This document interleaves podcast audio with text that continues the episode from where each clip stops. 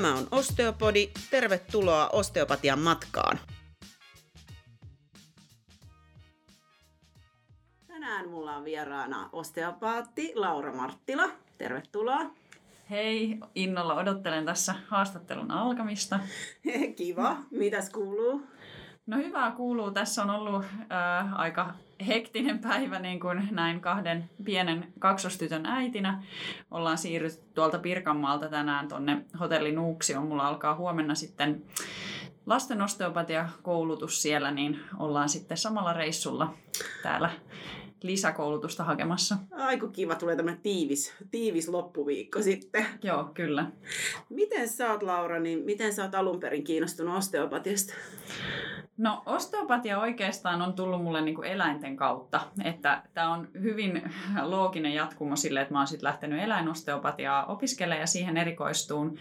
Eli tota, mä oon niin kuin alun alkaen valmistunut ennen osteopatiaopintoja hevoshierojaksi ja sitten äh, silloin hevoshieroja itse asiassa hevoshieroja koulutuksen aikana en ollut vielä valmistunut, mutta olin siinä sitten lyhyen jakson tuolla ulkomailla, Belgiassa, hevosia hoitamassa ja ratsastamassa, tuuraamassa itse asiassa ää, niin kuin tämmöisen niin kuin joulu, joululomien aikana. Ja tota, siellä sitten näin kahden eri hevososteopaatin työskentelyä. Ja olin siitä niin vaikuttunut, että toi on niin kuin se mun juttu. Se oli aivan, aivan selvä peli heti, että että tämä on se, se asia, mikä mua kiinnostaa ja mikä mua kutsuu. Että ehkä siinä niin kuin hevoshieroja opinnoissa niin tuli jo sellainen olo, että tämä ei ole niin kuin se koko totuus, että mä haluan vielä jotain lisää ja vähän ehkä eri näkökulmaa siihen, siihen tota tekemiseen. Niin sitten, sitten löytyi se hevososteopatia ja oikeastaan jo ennen sitä olin vähän netistä googlailu, kattellut, että mitä olisi eri vaihtoehtoja jatkokoulutuksille. Ja sieltä niin kuin selkeimmin just ehkä nämä kiropraktiikka, naprapatia, osteopatia oli sit siinä, siinä semmoisia, mitä sit silloin pohti. Kiropraktiikkaa en oikeastaan sen syvemmin, joku siinä ei tuntunut ehkä sit omalta. En ollut koskaan käynyt, siis en edelleenkään ole käynyt kiropraktiikolla, että en, en osaa sen tarkemmin sanoa miksi, mutta naprapatia ja osteopatia oli sit oikeastaan siinä ne, mitä mä, mä niin kuin enemmän tosissaan mietin. Ja, ja tota sit se kokemus, kokemus siitä, että näki, näki sitä työskentelyä oli niin voimakas, että siitä, siitä lähti sitten pyörät liikkeelle ja hain sitten opiskelemaan. Silloin, silloin oli vielä tämä, tämä tota kahden vuoden välein, vaan alkoi Metropoliassa noin opinnot, niin se meni sitten niin, että mä en silloin heti, heti samana vuonna en päässyt vielä hakemaan, mutta sitten seuraavana niin just. Ja pääsin Joo. sitten, Joo. sitten sinne. Miten sitten niin kuin, ähm, koulutushan on sitten niin kuin, tavallaan ihmispohjalta, niin kuin, että sä kouluttaudut osteopaatiksi, mutta vaatiiko se sitten, että sä hoidat niin kuin eläimiä, niin pitääkö siihen olla sitten jotain lisäkoulutusta? Sun nyt tietysti on se, siellä se hierontapohja, mutta... Mulla on lisäksi jo toi ähm, hevos- ja koiraosteopatian erikoistumiskoulutus Englannista, European School of Osteopatista, jonka mä kävin sitten siihen perusopintojen jälkeen. Ja se oli kyllä silloin ihan aloittaessanikin tiedossa, että näin se menee, että ensin haetaan se niin kuin perusosteopaatin nimike sieltä ns. Niin kuin ihmispuolelta mm. ja sitten sen päälle sitten haetaan sitä jatkokoulutusta vielä sit eläimiin sen, sen jälkeen. Mm.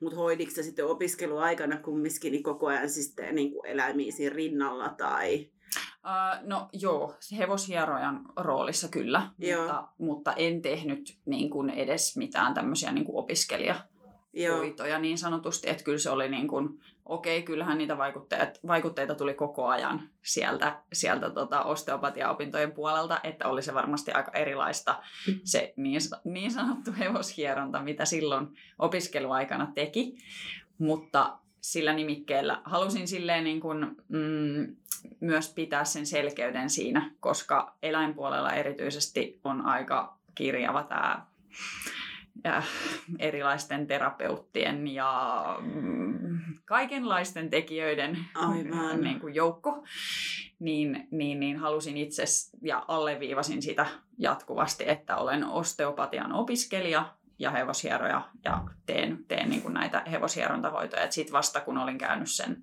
sen erikoistumiskoulutuksen, niin rupesin silleen virallisesti myymään sitä niin kuin eläinosteopaatin osaamista. Niin, niin. Onko sulla itsellä nyt sit hevosia vai tota, miten sä oot lähtenyt, miten ne lemmikit, tai siis hevoset on sua sitten kiehtonut, onko siellä jotain?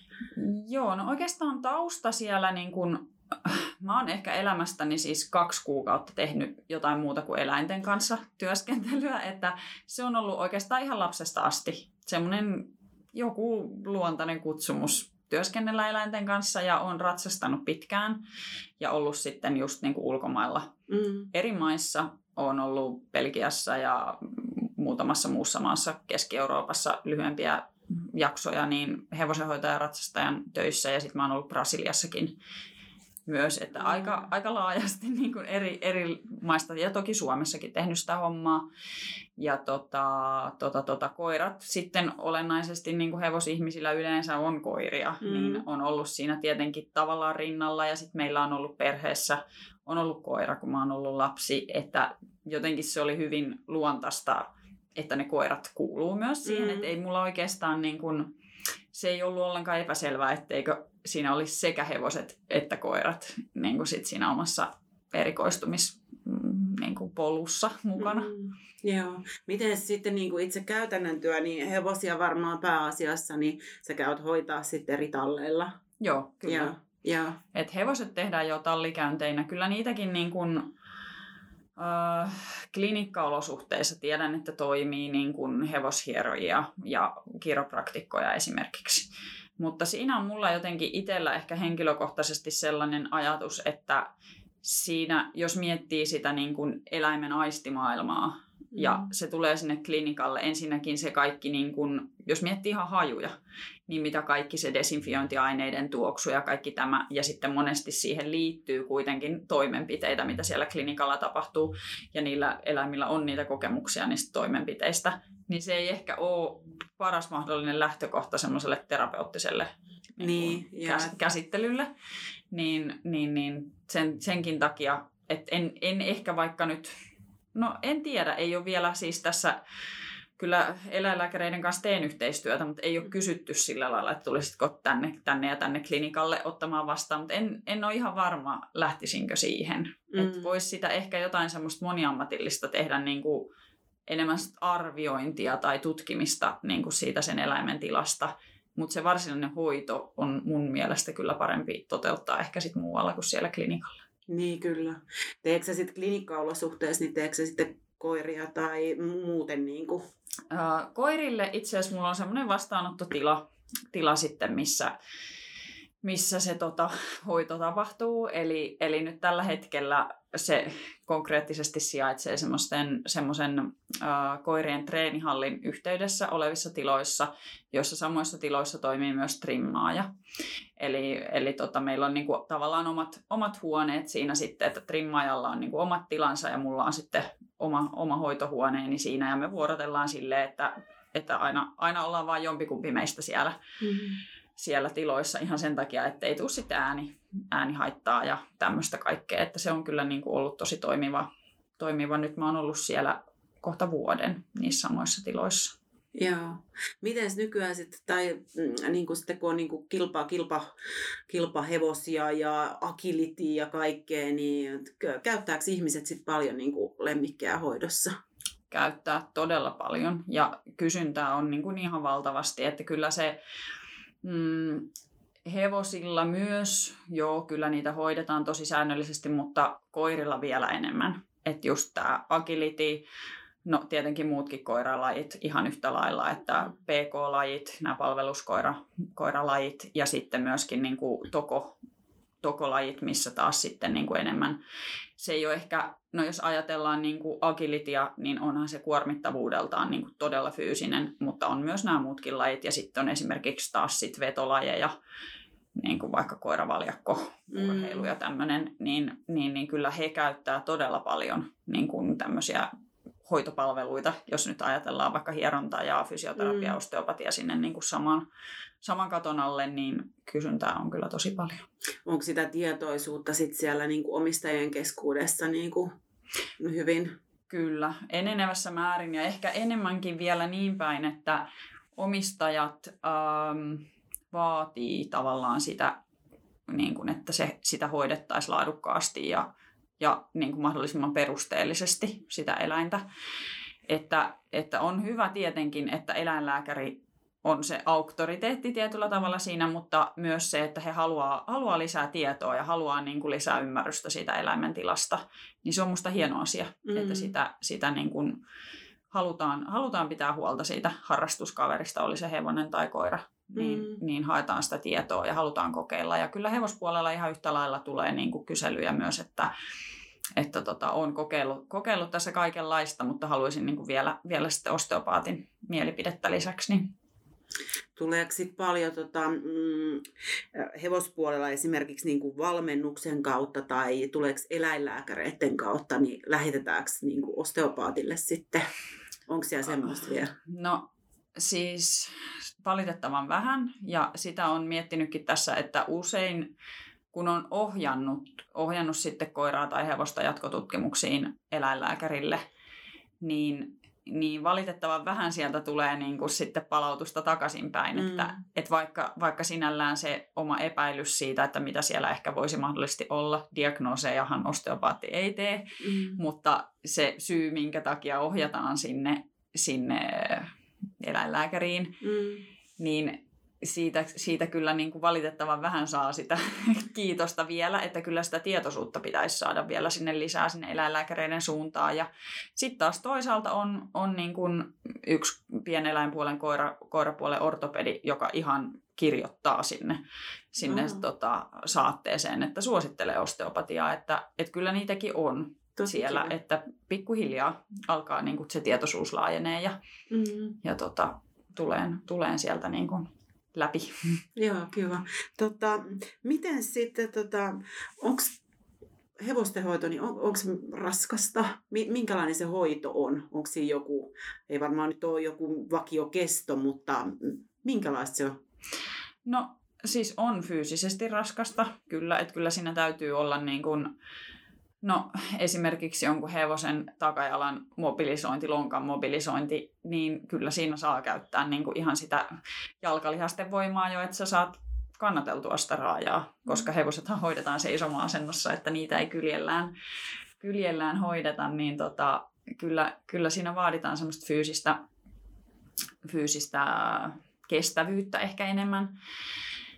Ja sitten taas toisaalta mun mielestä hevosten kanssa paljon tärkeämpää kuin mikään fyysinen voima, niin on se eläimen lukukyky, koska saaliseläimenä niiden reaktiot on aika voimakkaita välillä, mm-hmm. niin, niin se, on, se on otettava huomioon siinä. Ja sitä on niin kuin harjaannutettava, että itsellä on tietenkin se etu, että on hirveän pitkä kokemus, niin kuin, no mitä, yli, yli 20 mm-hmm. vuotta kuitenkin on ollut hevosten kanssa tekemisissä, 25 varmaan, niin, niin tota, sen kannalta niin se, että miten itse lukee jonkun pienen eleen, että ah, okei, okay, nyt se on vähän jännittyy ja nyt varmaan seuraa jotain, niin onhan siitä valtava etu, että sitä on nähnyt paljon erilaista hevosmateriaalia, niin mm. että osaa tulkita sitä hevosta.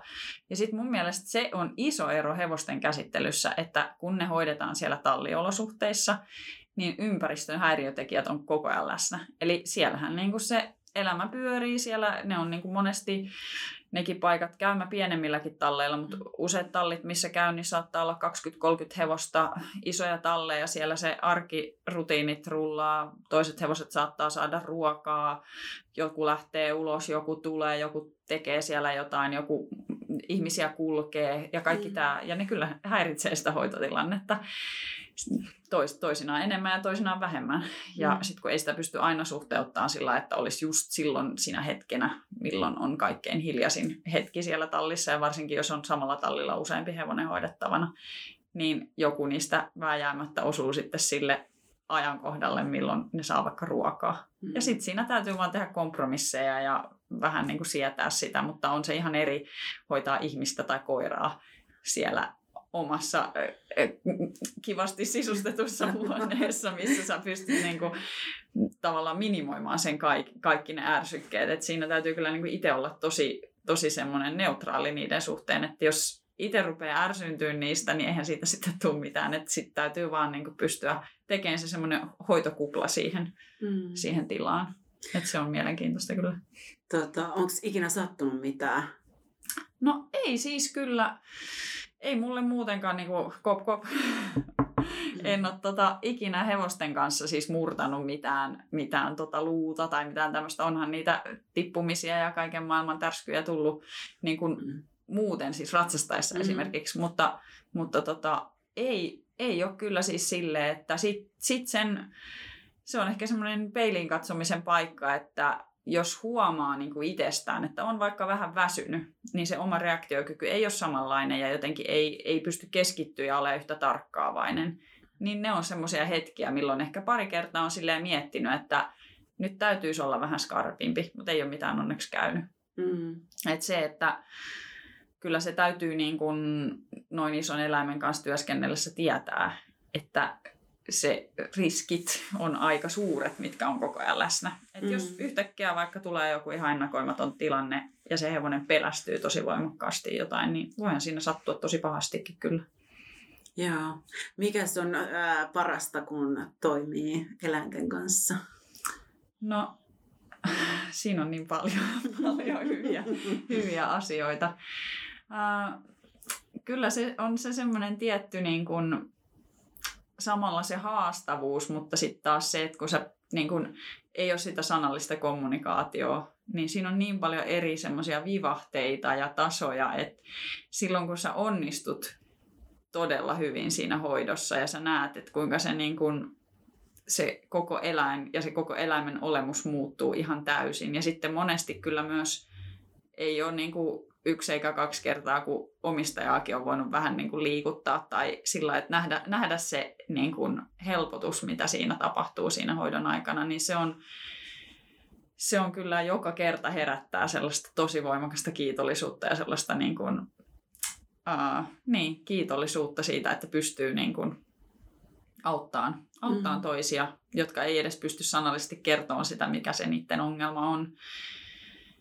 Ja se semmoinen jatkuva itsensä kehittäminen mm. on, on todella, niin kuin, välillä tuntuu siltä, että apua, miten isoja kokonaisuuksia niin kuin, pitäisi jatkuvasti ylläpitää, että jos aikoo hoitaa niin kuin sekä eläimiä että ihmisiä, koska mm. ihan siis siinä yhden, yhden lajinkin anatomiassa ja biomekaniikassa ja fysiologiassa ja patologisissa asioissa on niin kuin ihan valtava määrä omaksuttavaa. Mutta sitten taas toisaalta sieltä kyllä saa juttuja aina sitten välillä niin kuin yli, yli laji, ää, rajojen. Niin, että pystyy sitten soveltaa. Niin, niin mm. ei ehkä semmoisella, niin kuin, en todellakaan ole sitä mieltä, että eläimiin välttämättä se täytyy, täytyy niin kuin, sitä täytyy kunnioittaa, että se, se anatomia ja fysiologia vaikka hevosella ja ihmisellä on aivan erilainen. Mm. Aivan erilainen, että se mitä sä voit niin kuin, tehdä ihmiselle jollekin tietylle alueelle, niin ei se todellakaan tarkoita sitä, että se käyttäytyy yhtään samalla tavalla siinä hevosessa tai sitten edes, että se on välttämättä kauhean hyvä asia yrittää tehdä sille, että, että siinä mielessä täytyy niin kuin ymmärtää se niiden, niiden eroavaisuudet, mutta sitten taas toisaalta toisaalta voi saada, saada niin kuin sieltä, sieltä juttuja. Esimerkiksi se, että mä oon käynyt useissa hevosen dissektioissa – Okay. Ja sitten siellä, siellä taas, niin jos miettii ihan sitä semmoista niin kuin perusfysiologiaa, vaikka niin kuin kudoksen rakennetta ja tämmöisiä, niin kyllä ne on ollut tosi silmiä avaavia kokemuksia, mitä sitten taas on ehkä pystynyt myös eri lailla soveltamaan, kun taas sitten ihmisten ö, dissektioissa, missä on ollut, niin monesti se on säilötty, se dissekoitava. Mm. Ja eihän ne kudokset ole ollenkaan samanlaiset, kun taas sitten hevos, hevosten osalta niin on päässyt näkemään semmoisia aika, aika tuoreita, tuoreita kudoksia, jotka, jotka tota, on sitten ihan erinäköisiä, niin kyllä se helpottaa tosi paljon siihen, että sä pystyt niin kun pitämään sen kuvan mielessä, miltä ne kudokset siinä elävässä mm. yksilössä tuntuu ja näyttää ja miten ne käyttäytyy. Mm. Onko nämä jatkokoulutukset, sit, mitä sulla on niinku ollut just hevosten ja eläinten kanssa, niin onko ne ollut sit niinku, niinku kestoltaan pitkiä? Että onko siellä sit niinku paljon sitä sisältöä? No äh, peruskoulutus, se ihan niinku tavallaan postgraduate tason koulutus, minkä mä kävin koiriin ja hevosiin, niin ne oli yhteensä, mä kävin niinku peruskoulutukseen ja sitten siihen jatkokoulutuksen perään sekä koirille että hevosille, niin ne oli yhteensä vajaa puolitoista vuotta, puolitoista vuotta suunnilleen.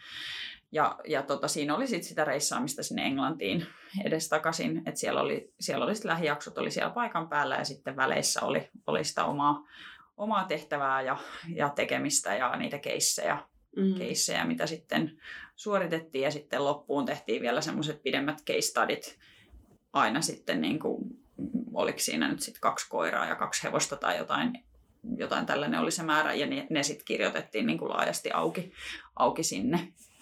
Niin ne oli, ne oli niin kuin perus, peruskoulutukset ja sitten mä oon käynyt, käynyt tosiaan niin kuin erilaisia, erilaisia sitten koir, koirien osalta tämmöisiä niin kuin viikonloppukestoisia. Meillä on ollut muutaman kerran yksi britti, brittiosteopaatti pitämässä Suomessa ja sitten on ollut, ollut pari, pari tämmöistä konferenssia ulkomailla ja hevosilla sitten, niin hevososteopatia jatkokoulutuksia aika vähän on tarjolla. Mm. Et koirille löytyy niin kuin jotenkin enemmän.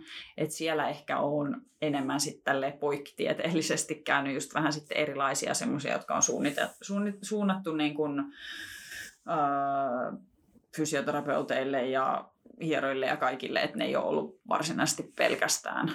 osteopatian osalta. Mutta tota, suunnitteilla kyllä olisi ja haaveena olisi, että pääsisi Suomeenkin tuomaan vielä näitä. Että on, on semmoisia henkilöitä, ketä, ketä on niin kuin, kenen kanssa on jo keskusteltukin siitä, että ketkä vois pitää jatkokoulutuksia hevos- tai koirausteopatiaan liittyen ja voisi tulla Suomeenkin pitämään, että, että toivottavasti saataisiin tänne lisää, lisää tota, ammattilaisia että päästäisiin pitää hyviä jatkokoulutuksia myös ihan täällä Suomessa. Että ei tarvitsisi reissata aina tuonne ulkomaille, varsinkin kun tämä maailman tilanne on nyt, mitä se on tässä ollut. Niin. Onko niitä tällä hetkellä niin kuin Suomessa niin kuin yhtään? no ei oikeastaan. Niin, että ei hyvin. Oikeastaan. Ihan, ihan satunnaisia. Niin kuin, no mitä, mitä tässä nyt itse on seuraillut, niin ihan sanotaan nyt vaikka viiden vuoden, no nyt on toki ollut vähän poikkeusaikakin, mutta ehkä no hyvä, jos on kerta vuoteen Aa, niin. tämmöisiä jatkokoulutuksia. Että sekin on jo, jo hyvin, että ei, mm. ei edes välttämättä niin usein ole ollut. Mitäs eläin, eläinosteopaatteja sitten? Onko niitä tarpeeksi vai pitäisikö niitäkin saada lisää? No kyllä pitäisi ehdottomasti saada lisää. Ja siis jotenkin sen on kokenut, että koiria on helpompi ihmisten lähestyä jotenkin, kun ne on lemmikkeinä ja näin. Että koirien hoitoon niin kuin kiinnostuneita osteopaatteja on paljon enemmän kuin taas sitten sinne hevospuolelle, mikä toisaalta on ihan ymmärrettävää, koska kyllä mä sen itsekin näen, näen sillä tavalla, että hevososteopatia vaatii aika paljon enemmän sitä semmoista, semmoista myös niin kuin rinnakkaisosaamista, eli olisi hyvä ymmärtää vähän ehkä kengityksestä jotain ja olisi hyvä jotain ymmärtää vähän hevosen ruokinnasta ja valmennuksesta ja satuloista ja suitsista, niin kuin myös nämä varusteet tulee sitten ihan eri lailla siihen, että jos ei ole mitään hevoskokemusta, niin se on aika laaja kokonaisuus omaksua ihan tosta noin vaan. Mm. Mutta sellaisia, sellaisia ihmisiä, joilla olisi sinne kiinnostusta, niin kysyntää olisi todella, todella paljon, mutta myös koirien osalta on, on valtava kysyntä, että kyllä sitä niin kuin ihan viikoittain mm viikoittain tulee yhteydenottoja, joille tietää, että olisi hyvä saada se aika nopeasti ja sitten ne menee vaan liian pitkälle ne ajat, ajat niin kuin, että, että kyllä vaan tekijöitä tarvittaisiin. Miten sitten tota, mm, periaatteessa tuossa, kun lemmikki tulee hoitoon, niin ää, siellähän on aina myös niin kuin sit se omistaja mukana. Joo. Että, tota, että se ei ole pelkästään se lemmikki. Joo. Että onko se vähän niin kuin lastenkin kanssa, kun lapsia hoidettaessa, niin se on aina hyvä huomioida se, että lapsi tulee esimerkiksi vanhemman tai koko perheen kanssa. Siis se vaikuttaa ihan todella paljon kyllä siihen hoitoon, että todellakin on hyvä huomioida ja, ja tota, parhaansa mukaan niin kuin yrittää luoda sellainen tila siihen, missä se omistajakin pystyisi niin kuin olemaan mahdollisimman rentona. Ja ei se ole välttämättä kauhean helppoa, jos esimerkiksi tuut koiran kanssa sinne vastaanotolle, joka on todella kipeä, sitä on tutkittu ja oikein mitään ei ole löytynyt ja omistaja on valmiiksi jo vähän stressaantunut, että no mikäs tässä nyt niin kuin oikein on, että ootko sä se, joka antaa meille sen vastauksen, että mikä sitä vaivaa. Mm.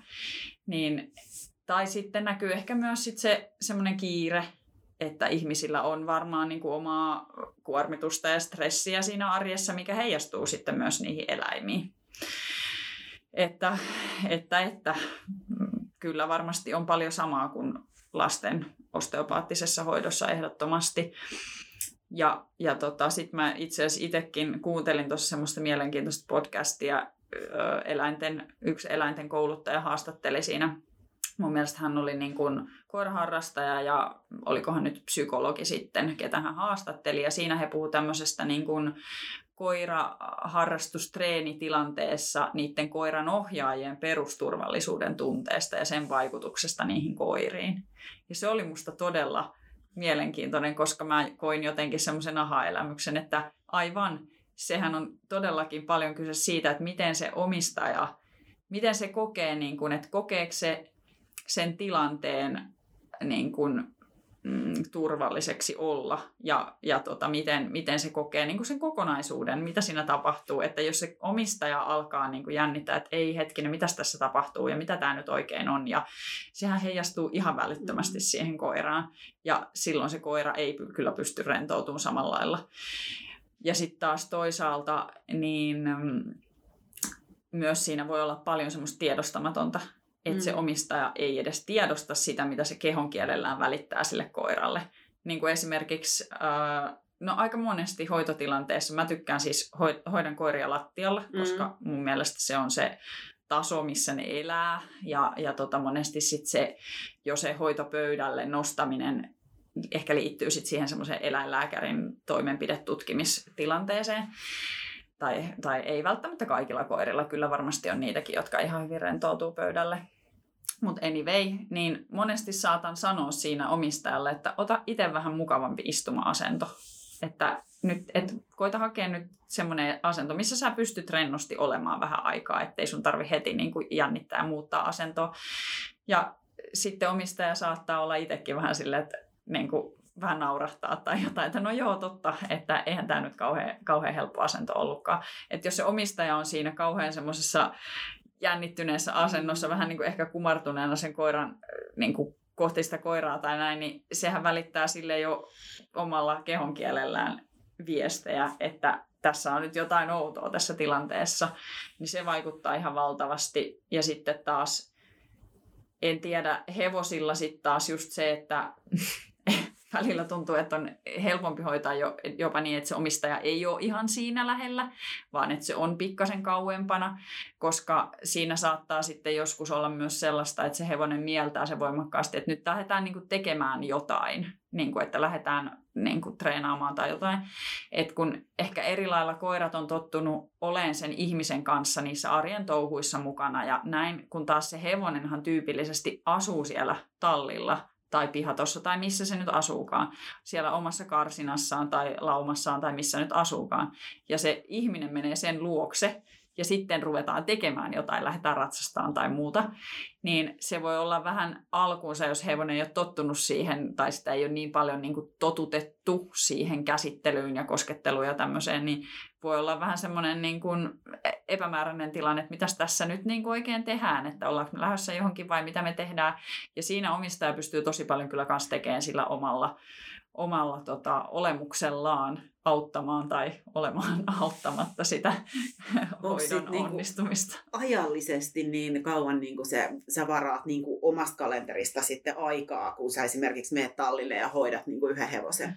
No ensikäynnille hevosille mä varaan semmoisen parisen tuntia. Et, et siinä mä niin kuin ensin, ja siinä on, on sitä reserviä just sille, että voi tapahtua mm. asioita ja, ja tulla jotain semmoisia odottamattomia käänteitä, mihin mä en ole pystynyt varautumaan. Et mä tutkin aina eläimet myös liikkeessä aluksi. Eli, eli tota, ensin yleensä vähän haastattelen siitä, että mitä, missä mennään ja, ja tota, mitä taustoja, olisiko siellä jotain semmoisia isoja isoja red flaggeja, mistä olisi hyvä tietää ehkä ennen kuin edes mennään katsoa liikkeitä. Ja sitten katsotaan vähän liikkeitä. Liikkeitä siinä tota, tehdään tarvittaessa sitten jotain ortopedista tai neurologista vähän niin kuin lisä, lisätestausta tai muuta. Ja sitten tutkitaan käsin. Käsin tunnustellaan, palpoidaan, katsotaan liikeratoja ja niin edelleen. Ja sitten vasta on se hoito ja sitten sit lopuksi ohjeistetaan vielä sit sitä omistajaa siitä, että mitä nyt olisi hyvä, hyvä tässä lähitulevaisuudessa huomioida treeni- ja viikko-ohjelman suhteen ja onko sitten mahdollisesti jotain muita juttuja vielä, mitä, mitä voisi vois siihen niin lisätä. Et tykkään, tykkään ohjata kyllä jonkin verran myös sitten pieniä harjoitteita, jotain kuin tämmöisiä aktiivisia taivutuksia esimerkiksi porkkanan palan perässä tai jotain tämmöisiä, niin niitä mä käytän aika paljon ja samoin koirilla, koirilla sitten, sitten jotain semmoisia, ehkä en, en sanoisi niinkään venytyksiä, vaan tämmöisiä niin kuin liikkuvuusharjoitteita myös sit siihen tueksi. Mutta periaatteessa siis aika sama hoitokaava, mitä nyt ihmisilläkin. Joo, että kyllä, niin kyllä. Varmaan joo. haastattelu, tutkiminen, haastatellaan varmaan omistajia ja Joo, tälleen. just näin, kyllä, joo. Ja joo. sitten, sitten tosiaan niin kun, ainahan siinä on se, kun eläinten kanssa työskennellään, niin no, mä oon ainakin vähän semmoinen, että mä sitten ennemmin oon vähän myöhässä ja teen ne, teen ne jutut mm. rauhassa ja otan sitä aikaa siihen tilanteeseen ja jos se hevonen tai koira jännittää tai muuta, niin sitten vaan otetaan sitä aikaa ja sitten se aikataulu vähän elää ja ainakin kyllä itsellä on tosi, niin kuin omistajat on tosi ymmärtäväisiä sen suhteen, koska, koska sitten niin kuin, ottaa, osaa ottaa huomioon sen, että sitten jos jollain muulla on semmoinen koira, joka nyt onkin tänään, tänään ollut vähän haastavampi käsitellä tai, tai muuta, tai sitten siihen on vaan mennyt aikaa, aikaa siihen haastatteluun tai tutkimiseen pidempään, niin, niin, niin mun mielestä se on, on kyllä niin kuin, tai itsellä se on semmoinen periaate, mm. että toimin niin kuin enemmän sen eläimen ehdoilla kuin niinkään, että menisi se sillä junalailla eteenpäin siinä, että nyt on pakko, nyt on näin ja näin monta minuuttia varattu tälle ja nyt edetään sitten. Joo, tämä on niin hauska, kun mä jotenkin yhdistän tämän koko ajan tuonne lapsiin, tämän niin kuin eläinmaailman. Kuulostaa niin kuin paljon sellaiselta niin kuin samantyyppiseltä, että mitä tahansa voi tapahtua Kyllä. ja hyvä niin kuin olla aikaa. Ja... Joo. Joo. Mites, tota, miten hevoset ja koirat reagoi hoitoon?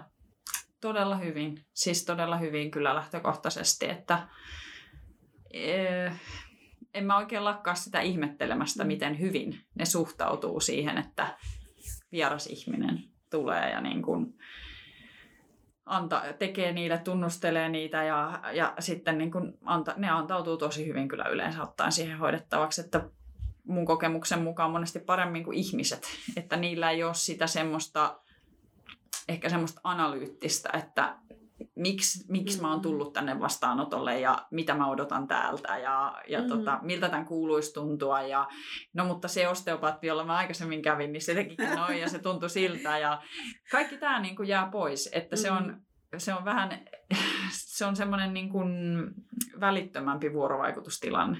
Mm. Että se, mitä sä teet, niin jos se oikeasti niin kuin lähtee toimiin ja tuntuu hyvältä. Mm. Toki semmoisiakin joskus joudutaan käsittelemään jotain kipeitä, vähän kipeämpiä alueita, totta kai, niin kuin mm. ihmisilläkin. Mutta se, että miten sä niin kuin rakennat sen, että miten se hoito etenee. Et mun, mun lähtökohta on se, että kuitenkaan sille eläimelle ei saisi tulla kauheasti kipua siinä hoidon aikana. Mm.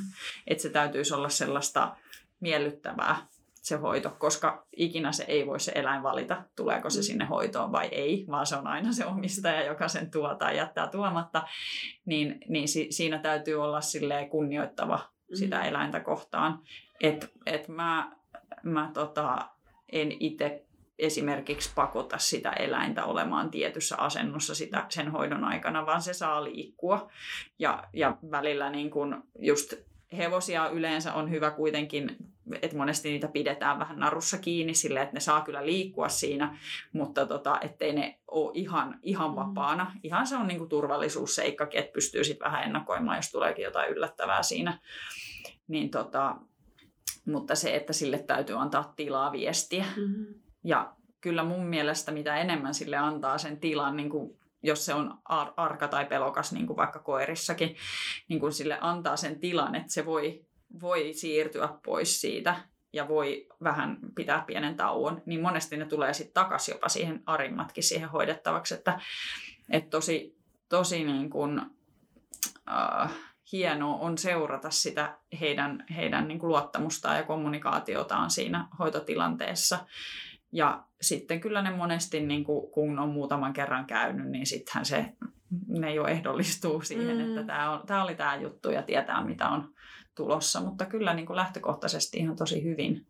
hyvin. Ja sitten myöskin ehkä se vaste on monesti sille nopeampi jotenkin, että sitten omistaja sanoo, että no sen käynnin jälkeen tämä ja tämä ja tämä asia muuttui siinä koirassa tai hevosessa että siellä saattaa hyvinkin paljon lähteä tapahtuu, mutta sitten taas tietenkin on toisinaan niitä, jotka vaatii niin kuin useammin, useamman hoitokerran ennen kuin sit saadaan niin kuin semmoista selvää niin kuin merkittävää vastetta. Onko sitten, tota, käyttääkö lemmikin omistajat, käyttääkö ne niin kuin säännöllisesti hevosia ja koiria hoidossa vai onko se sitten enemmän, että silloin kun on jotain vaivaa tai ongelmaa vai onko se semmoista säännöllistä? Se vaihtelee. Se ja. vaihtelee, että on vähän niin kuin ehkä omistajakohtaista myöskin. Että toiset sitten niin kuin tulee esimerkiksi jonkun vaivan takia sinne. Ja sitten kun hoidetaan ja ne huomaa, että se saa avun siitä, niin sitten he onkin silleen, että no, että kuinka usein kannattaisi käydä. Saattaa mm. niin kuin itsekin kysyä, kysyä näin. Tai sitten on niitä, jotka ottaa yhteyttä, sitten hoidetaan jotain vaivaa, sitten ei kuulukaan pitkään aikaan mitään ja sitten taas kun jotain on, niin ne on sitten yhteyksissä, että se kyllä vaihtelee, mutta ehkä enemmän niin kuin prosentuaalisesti sanoisin, että kyllä ne sitten käyttää säännöllisesti, mm. että se menee onneksi siihen suuntaan, että lähdetään enemmän hoitamaan sitä terveyttä ja ylläpitämään sitä terveyttä, ennaltaehkäisemään niitä vaivoja, kun sitten, että tultaisiin vasta sitten, kun on niin kuin isompi mm. ongelma käsissä jo. Joo, monesti kuuluu sanottavan, että lemmikkien omistajista, että he yleensä pitää aika hyvää huolta niistä lemmikeistä, että se monesti taitaa olla sitten se omistajan oma, oma tota, terveys siellä toissijaisena näissä jutuissa. siis tämä on hauska, että sä toit tämän, nostit tämän esiin, koska siis välillä tulee niitä semmoisia eläimiä niin kuin vastaanotolle. Ehkä koirissa se näkyy selkeämmin, kun ne viettää kuitenkin ihmisen kanssa vuorokaudestaan niin osa, ison osan aikaa, niin tota, että sä oot heti sillä lailla, että okei, no niin, että tässä pitäisi nyt ehkä enemmän hoitaa tuota omistajaa kuin koiraa. Mutta monesti se sitten etenee, sit varsinkin kun se hoitosuhde jatkuu siinä, niin sitten päästään siihen, että no olisi ehkä hyvä, että voisit itsekin kokeilla. Tai sitten ihan niin päin, että he itse kysyvät sitä, että, mm. että olisi, mulla olisi kyllä tämmöinen vaiva, että voisikohan sitäkin niin osteopatialla kokeilla. Niin ja varmaan sitten voisi kuvitella, että just ratsastuksessa – että se korostuu myös siinä, että sen ratsastajan pitää olla oikeasti niin kuin rento mm. siellä hevosen selässä. Että tota... Joo, ja siis se on juuri noin. Mutta mielenkiintoista kyllä, niin ratsastajat aika vähän tekee semmoista tukiharjoittelua ja aika vähän hoidattaa itteensä niin kuin suhteessa siihen, mitä niin kuin kaiken järjen mukaan sen pitäisi olla. Ja siitä oli yksi suomalaistutkimuskin tuossa varmaan kolmisen vuotta sitten, että suomalaisratsastajien keskivartalohallinta oli aika heikkoa ihan tuolla niin kuin kansallisella huipputasollakin, että, että siinä on kyllä niin kuin ratsastajilla on ehdottomasti petraamista siinä omassa kehon huollossa ja hoidossa. Ja sitä kyllä niin kuin sanonkin heille, että pitäisi, mm. pitäisi myös hoidattaa, hoidattaa tota itseensä tiheemmin, mutta ei se välttämättä aina ihan toteudu. Että kyllä se, siinä näkyy taas sit se, että siihen hevoseen ollaan valmiita satsaan mm. kaikki. Mutta sitten kyllä siellä satulan päälläkin monesti voi olla se, se ongelmien, ei nyt välttämättä syy, mutta ehkä ylläpitäjä niin, kyllä. ennemminkin. Joo, ja sitten varsinkin tuommoinen herkkä eläin. Niin... Mm, joo. Kyllä, kyllä, joo. ehdottomasti. No mitä sä haluaisit sanoa mm, esimerkiksi osteopaattiopiskelijalle, joka, jonka haaveena on nyt sitten hoitaa esimerkiksi tulevaisuudessa hevosia tai koiria? Mistä kannattaa lähteä liikkeelle? Mitkä on niitä asioita, mitä pitää joo. miettiä? No muuhun voi olla yhteydessä. Mä, mä, mä, mä tosi mielelläni kyllä niin kun, tai tykkäisin siitä, että olisi sellaista mm, mentorointia. Ja mulla on käynytkin tuossa tota, viime, viime kevät, kevät-talve taisi olla, joo, niin kävi yksi opiskelija ihan seuraamassa, observoimassa niin kuin sekä hevosten että koirien hoitoa. Ja tämmöisiä mahdollisuuksia kyllä kannattaa niin kuin oikeasti hyödyntää ja, ja tota, pyrkiä sinne niin kuin näkemään, näkemään, mitä se oikeasti on. Että ehkä ehkä tota, kaikki eläinosteopaatit ei välttämättä, en tiedä, voi olla, että joku ei halua ottaa, ottaa observoijia, mutta ainakin omalla kohdalla kyllä niin kuin näen sen, että se olisi vaan niin kuin hieno juttu mm. ja semmoinen etu, etu jakaa sitä tietoa eteenpäin, koska sitä kysyntää tekijöille kyllä on niin paljon. Ja ehkä sitten se, se, mihin kannattaa niin kuin valmistautua, että ne on aika isoja kokonaisuuksia, mitä siellä pitää sitten omaksua, että itse näkisin sen jotenkin tosi tärkeänä, että, se, että jos sä lähdet erikoistumaan sinne vaikka koiria hoitavaksi osteopaatiksi, niin todellakin se osaaminen olisi niin kuin hyvää. Että se ei, ei ole sitten, että no joo, mä hoidan ihmisiä pääasiassa, mutta sitten vähän, vähän sillä lisäksi koiria, että käyn mm. jonkun pikku lyhyt kurssin ja teen sitä vähän, vaan että oikeasti se osaaminen olisi hyvällä tasolla, koska se on mun mielestä myös niin kuin palvelus niille eläimille, että ne saa hyvää hoitoa, koska sitten taas se, että ne ei voi sitä valita ja niiden omistajat ei voi välttämättä niin kuin kaikesta tietää, että, että missä niin kuin se taso, taso menee, että kuka, kuka on hyvä ja kuka ei ole hyvä. Ja just mitä tuossa aikaisemmin mainitsin siitä, että kun se on se nimikkeistö niin kuin eläinpuolella on kirjavaa ja siellä on kaikenlaisia terapeutteja ja kaikkea mahdollista, niin, niin tota, että todellakin niin kuin tekisi sen sit kunnolla. Mm. kunnolla, jos meinaa siihen lähteä, että ehdottomasti rohkaisen ja kannustan kyllä, niin kun, jos on yhtään kiinnostusta, niin se on todella niin kuin mielenkiintoinen maailma ja, ja tosi niin kuin antoisa ehdottomasti. Ja, ja ei sitä siis, niin kuin mä sanoinkin tuossa, niin se, se tunne, kun sä niin kuin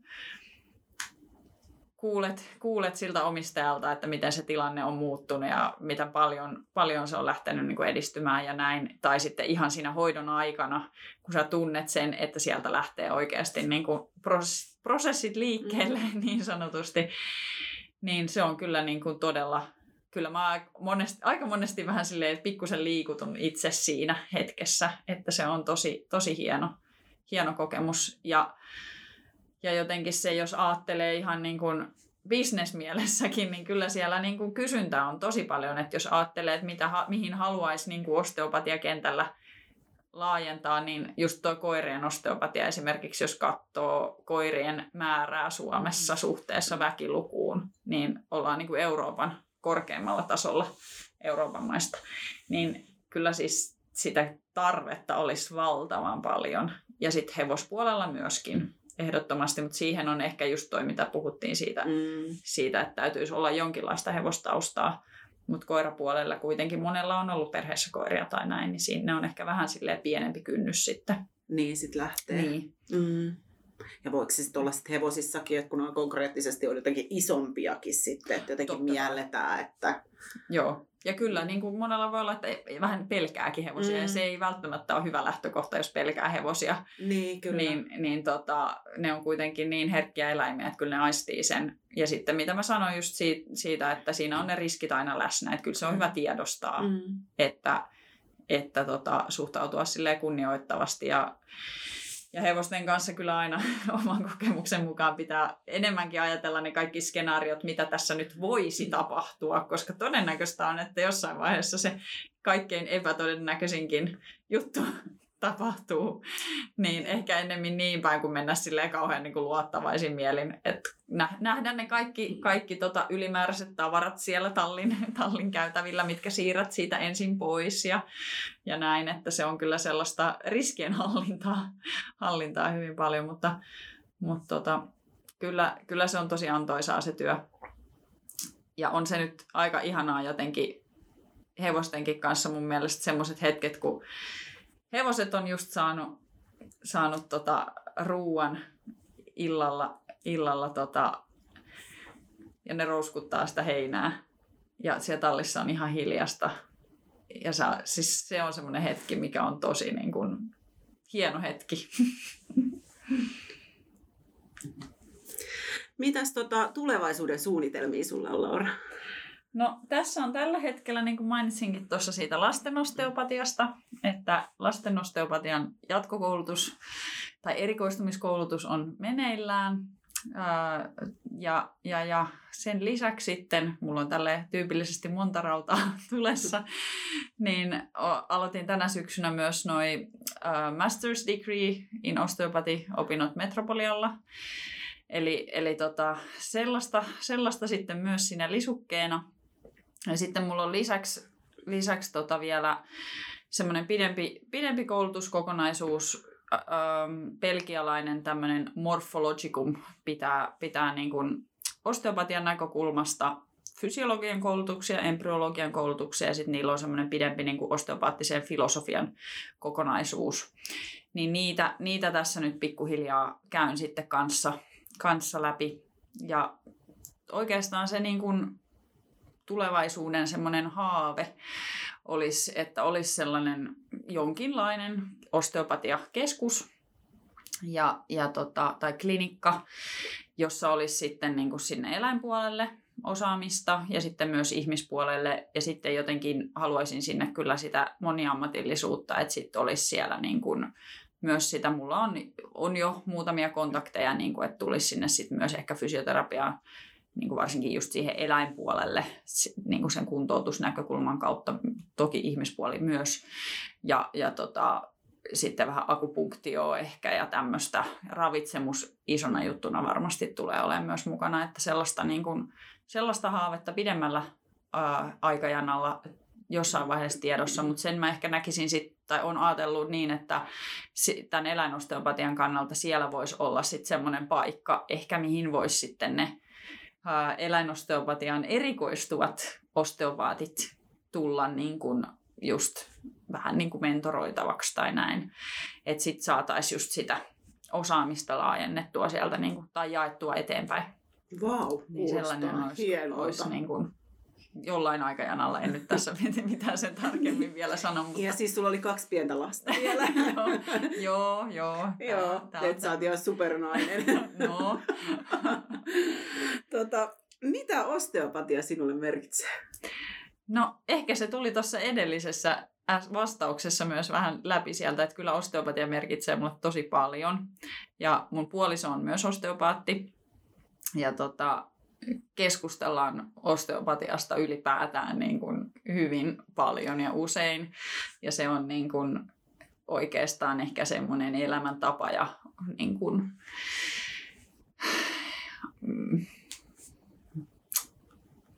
tapa nähdä asioita ja tapa miettiä asioita, niin on, on aika vahvasti kyllä sieltä niin kuin osteopaatin linssien läpi. Ja, ja tota, se, se merkitsee kyllä, niin kuin, että mä pääsen tekemään, tekemään semmoista asiaa, mikä on mulle tosi merkityksellinen, mutta se on myös muille merkityksellinen ja voi, voi niin kuin oikeasti muuttaa jonkun elämänpolun suuntaa vähän toiseen suuntaan, niin se on aika, aika mieletöntä, että niin, sellaista asiaa pystyy niin kuin elämässään tekemään. Ja, ja, ja osteopatia on kyllä itselleni, niin kuin, se on muuttanut kyllä oman elämän ihan täysin, mutta se on myös niin kuin avannut, avannut monia juttuja ja monia ovia ja, ja näin, että kyllä se on sellainen hyvin tärkeä, tärkeä ja rakas asia. Ja, ja tota, koko ajan sen takia niin kuin haluan myös kehittää itseäni osteopaattina ja syventää sitä ymmärrystä, että kyllä mun mielestä on vielä paljon, paljon, paljon, paljon ymmärrettävää siinä, mitä se osteopatia niin kuin oikeasti on ja mi- mm-hmm. mitä se Andrew Taylor Still oikeasti koitti siellä opettaa ja välittää ja, ja sen, sen ymmärtäminen, niin siihen on vielä matkaa, mutta pikkuhiljaa pala kerrallaan yhdistelee sitä, sitä palapeliä ja, ja tota, kiehtova matka joka tapauksessa. Hei, kiitos Laura. Ihana, kun pääsit vieraaksi. Kiitos paljon. Oli tosi mukava jutella tärkeästä asiasta ja erityisesti just tämä eläinosteopatia on semmoinen, mikä on hyvin lähellä sydäntä, niin heti ilonvielin, kun kysyit tosiaan tähän podcastiin mukaan, niin ajattelin, että ilman muuta lähden haastateltavaksi. Tosi kiva. Ihana. Kiitos. Kiitos. Kiitos kun kuuntelit. Tämä on Osteopodi. Seuraavaan kertaan.